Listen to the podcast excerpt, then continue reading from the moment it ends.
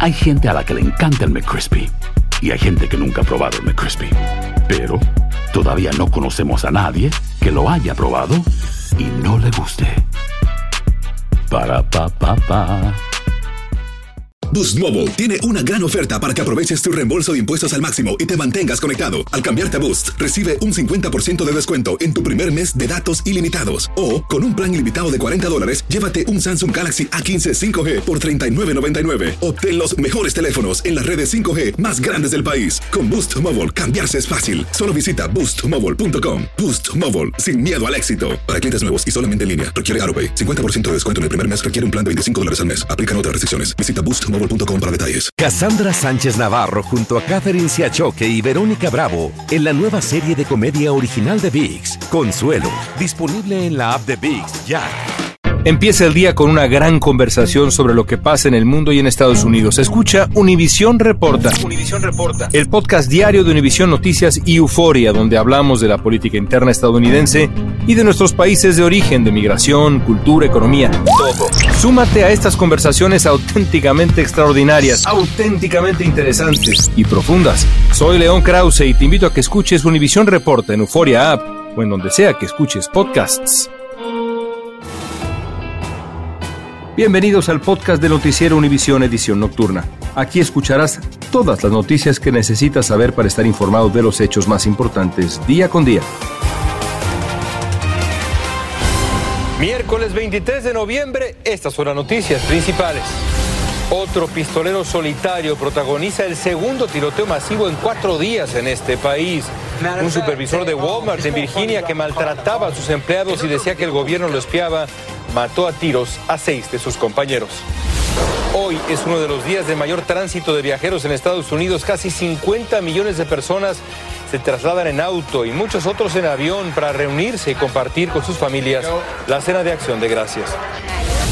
Y hombres armados acribillan a balazos a un reportero y locutor en su vehículo en Veracruz.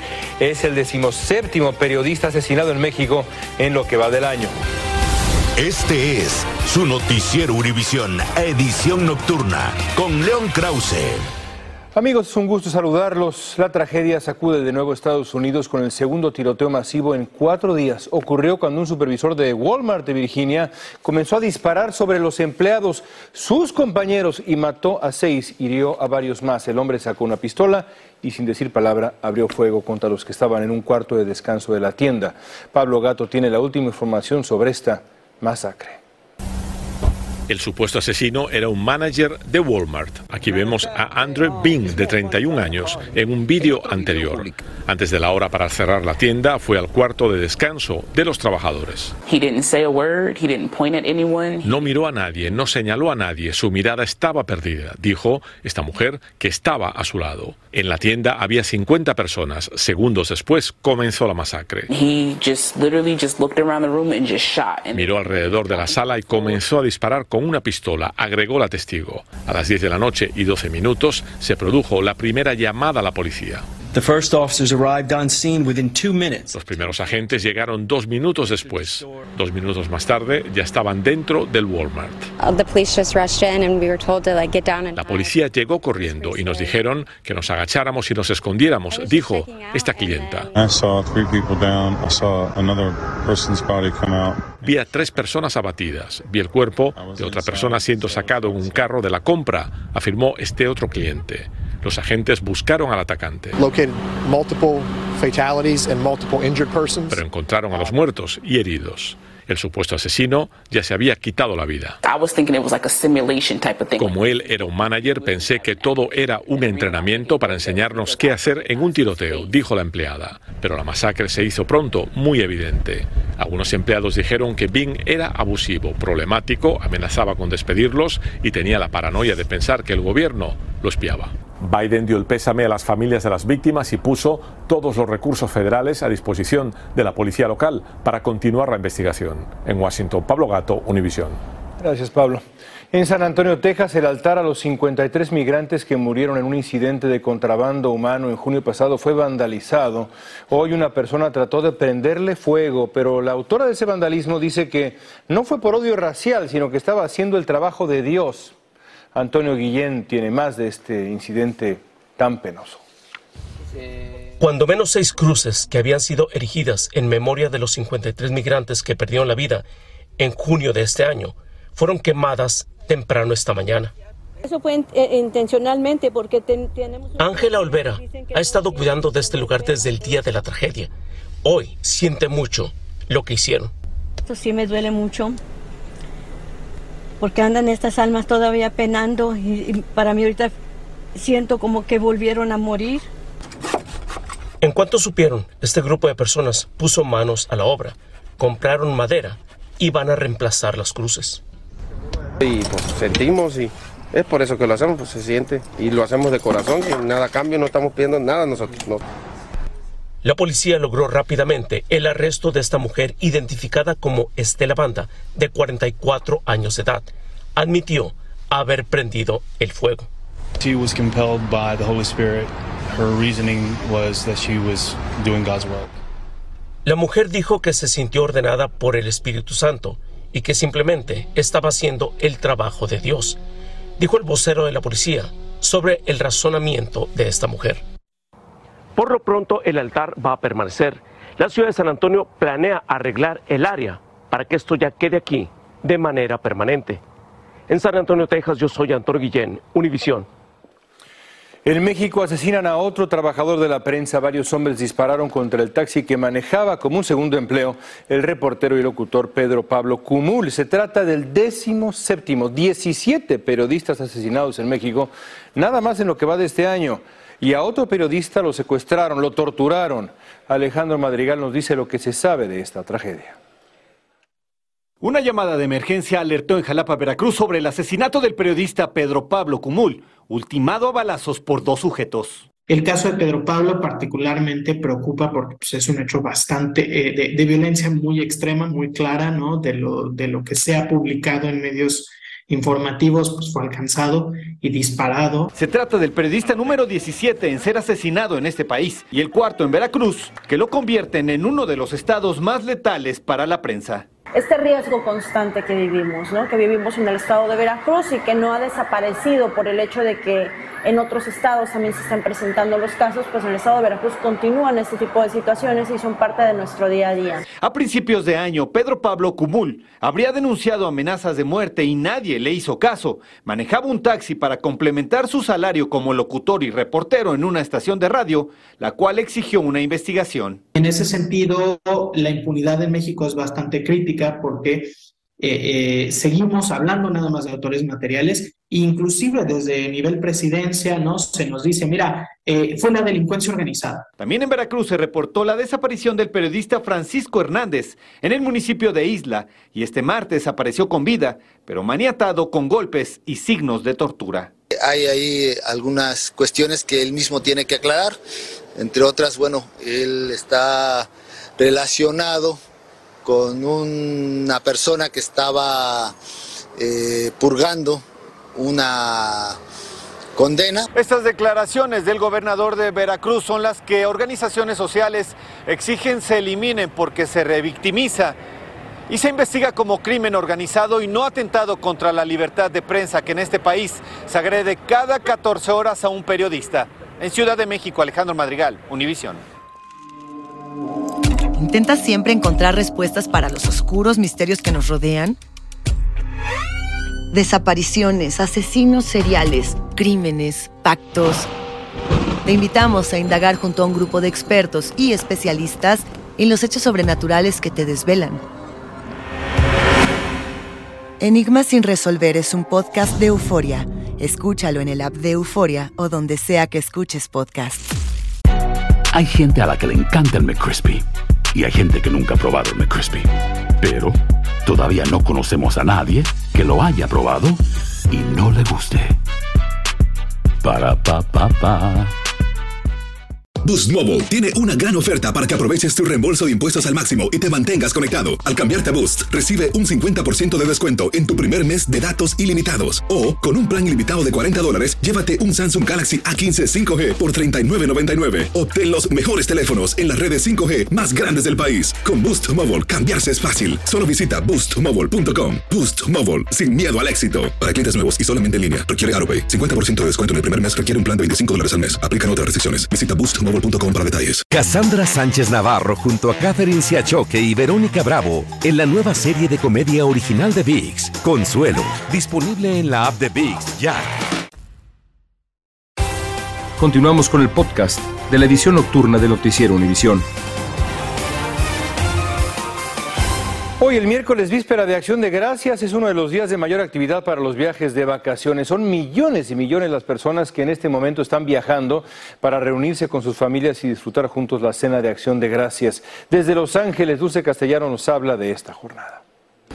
Casi 55 millones de viajeros han emprendido sus viajes por aire y tierra para el fin de semana de Acción de Gracias. Se estima que será el mayor volumen de viajes en tres años. Con tiempo, con suficiente antelación, documentos salidos y la familia. En el Aeropuerto Internacional de Los Ángeles, desde el 17 de noviembre han habido alrededor de 200 mil viajeros por día. Algunos han enfrentado uno que otro obstáculo para llegar a sus destinos. Perdimos el vuelo. Nosotros íbamos para Houston y después de Houston íbamos para Panamá y luego para Colombia. Entonces ahora lo que tenemos que hacer es, nos dieron, afortunadamente la aerolínea nos solucionó. Otros viajeros dicen que tomaron varios pasos para asegurarse que no enfrentaran complicaciones. Que se iba a complicar el tránsito en las, en las calles y que aquí también. Y nos ha ido bien porque hemos cumplido, estuvimos en Dallas, llegamos ayer acá, aquí pasamos la noche muy agradable y ahora llegamos temprano al aeropuerto. Mientras tanto, las autopistas han sido una verdadera pesadilla para quienes viajan vía terrestre el 90% lo van a hacer en las carreteras. Estamos viendo que sí aumentó en comparación al año pasado, pero estamos a solo 2% de superar los números de prepandemia, que ya la AAA se está preparando para responder a miles y miles de llamadas de conductores que se van a quedar varados y las principales razones son o porque se les ponchó una llanta o porque se les murió la batería. Los aeropuertos nuevamente estarán saturados el domingo para culminar el fin de semana de acción de gracias. Se esperan 2.5 millones de viajeros. En Los Ángeles, Dulce Castellanos, Univisión. Y hablando de viajes, si ustedes están protegidos de la deportación bajo el programa DACA, o son titulares del estatus de protección temporal, el TPS, o tienen un trámite pendiente ante el Servicio de Migración, Presten atención, por favor, hay que asesorarse antes de viajar dentro o fuera del país, sobre todo fuera del país, para evitar inconvenientes. Galo Arellano nos dice que es probable que haga falta un permiso para salir y entrar. Viajar es vivir, reza un viejo proverbio popular. Pero regresar de un viaje a los Estados Unidos sin los permisos y justificaciones necesarias puede ser contraproducente para un inmigrante que tiene estatus de protección temporal. No todo el mundo puede viajar, no todo el mundo debe de viajar y es muy importante que cada persona, cada extranjero revise su caso con un abogado de inmigración competente en la materia antes de tomar la determinación, inclusive hasta residentes permanentes, porque eso también pudiera traer ciertas consecuencias. Incluso viajes domésticos podrían convertirse en un dolor de cabeza si no se toman las medidas necesarias. Si bien las reglas son menos severas que durante el gobierno del expresidente Donald Trump, persisten inconvenientes, sobre todo para aquellos inmigrantes sin documentos que han cometido faltas que los convierten en deportables o inadmisibles. Antes de poner un pie fuera, deben tramitar un parol, un permiso anticipado de viaje, para que al regreso no tengan dificultades para entrar y recuperar el estatus migratorio. Por esta razón, no deberías salir de Estados Unidos si tienes una cita pendiente con inmigración o si llevas más de 180 días de presencia ilegal. Tampoco si cometiste faltas graves. Areli Muñoz es beneficiaria de DACA. Siempre tuvo recelo de realizar su primer viaje, pero dice que con asesoría ese miedo se ha esfumado. Yo prefiero no viajar cuando sé que mi DACA está en proceso de vencerse y entonces mejor me espero hasta que mi nuevo permiso me llegue. No olvides que uno de los requisitos más importantes para salir de Estados Unidos es llenar el formulario I-131. Además, debes mostrar que el propósito del viaje es una emergencia probada y documentada. La Oficina de Ciudadanía y Servicios de Inmigración advierte que los no ciudadanos que salen del país sin el permiso llamado parol no serán admitidos para su reingreso y pueden perder sus derechos de permanencia en Estados Unidos. Seguimos contigo. Gracias, Galo. Un venezolano que trabaja de barbero en Nueva York hospeda a siete de sus compatriotas recién llegados en su departamento en Brooklyn, junto con su esposa y junto con sus hijos. A lo largo de los años, unos 40 inmigrantes venezolanos han encontrado ahí refugio hasta que logran estabilizarse y encontrar un lugar permanente donde vivir. Fabiola Galindo tiene esta historia desde Nueva York para usted. Cliente ya de unos cuantos años, venezolano y Le dicen el ángel venezolano. Pero Juan Sánchez, un barbero de Brooklyn, dice que solo hace lo que puede. somos muchos que ayudamos a muchas personas y, y, y- y Ángel somos todos. Lo que pasa es que cada quien pone su granita de arena. El suyo le está cambiando la vida a muchos de sus compatriotas. Todas las máquinas tienen que desinfectarse. Algunos recién llegados que con su guía se han convertido en los nuevos barberos de la Gran Manzana. Llegué trabajando, Juan me consiguió este puestico aquí y pude trabajar desde que llegué. Y pude arre- arrendarme aparte. O como Magdiel, que aún vive con Juan, aunque quizás no por mucho. Hoy se corta el pelo para su primer día de trabajo. para estar presentable para el trabajo y, y en caso de conseguir un nuevo trabajo. Como ellos son decenas, los que dice pasaron por su apartamento donde vive con su esposa e hijos. No les falta apoyo ni compañía. Somos siete personas, eh, cuatro en, en los cuartos y tres que dormimos en la sala. Pero normalmente nos vemos es cuando vamos a descansar nada más y ya en la mañana todos salen. Todos se van a trabajar. La ciudad abrió centros para ayudar a los nuevos inmigrantes, así como hoteles que sirven de refugios de emergencia, pero los fondos públicos parecen no ser suficientes y gran parte del trabajo ha recaído en ONGs y buenos samaritanos como Juan. En realidad lo ayudo es porque es algo que, que me nace, porque eh, eh, vengo de una familia también muy humilde y en verdad somos muy, muy grandes la familia y entonces eso es como, se lleva como en la familia, ¿sabes? Ahora se preparan para su primera cena de acción de gracias. Le doy gracias a Dios primero que nada, a este país por abrirnos las puertas, por dejarnos entrar a muchos venezolanos que venimos a trabajar. Juan agradece al dueño de la barbería, un inmigrante dominicano, junto con quien está dando un ejemplo de empeño y solidaridad. En Nueva York, Fabiola Galindo, Univisión. Y los incendios en los hogares cobran más vidas cada año que todos los desastres naturales combinados. Eso dicen los expertos. Un fuego puede consumir un hogar en solo dos minutos y ese breve espacio de tiempo puede ser la diferencia entre vivir o morir. David Palomino nos explica por qué probar eso que está ahí arriba, los detectores de humo y practicar planes de escape también puede terminar salvando vidas. Con la llegada del invierno, los sistemas de calefacción están en funcionamiento permanente y el riesgo de incendio o inhalación de monóxido de carbono es mayor.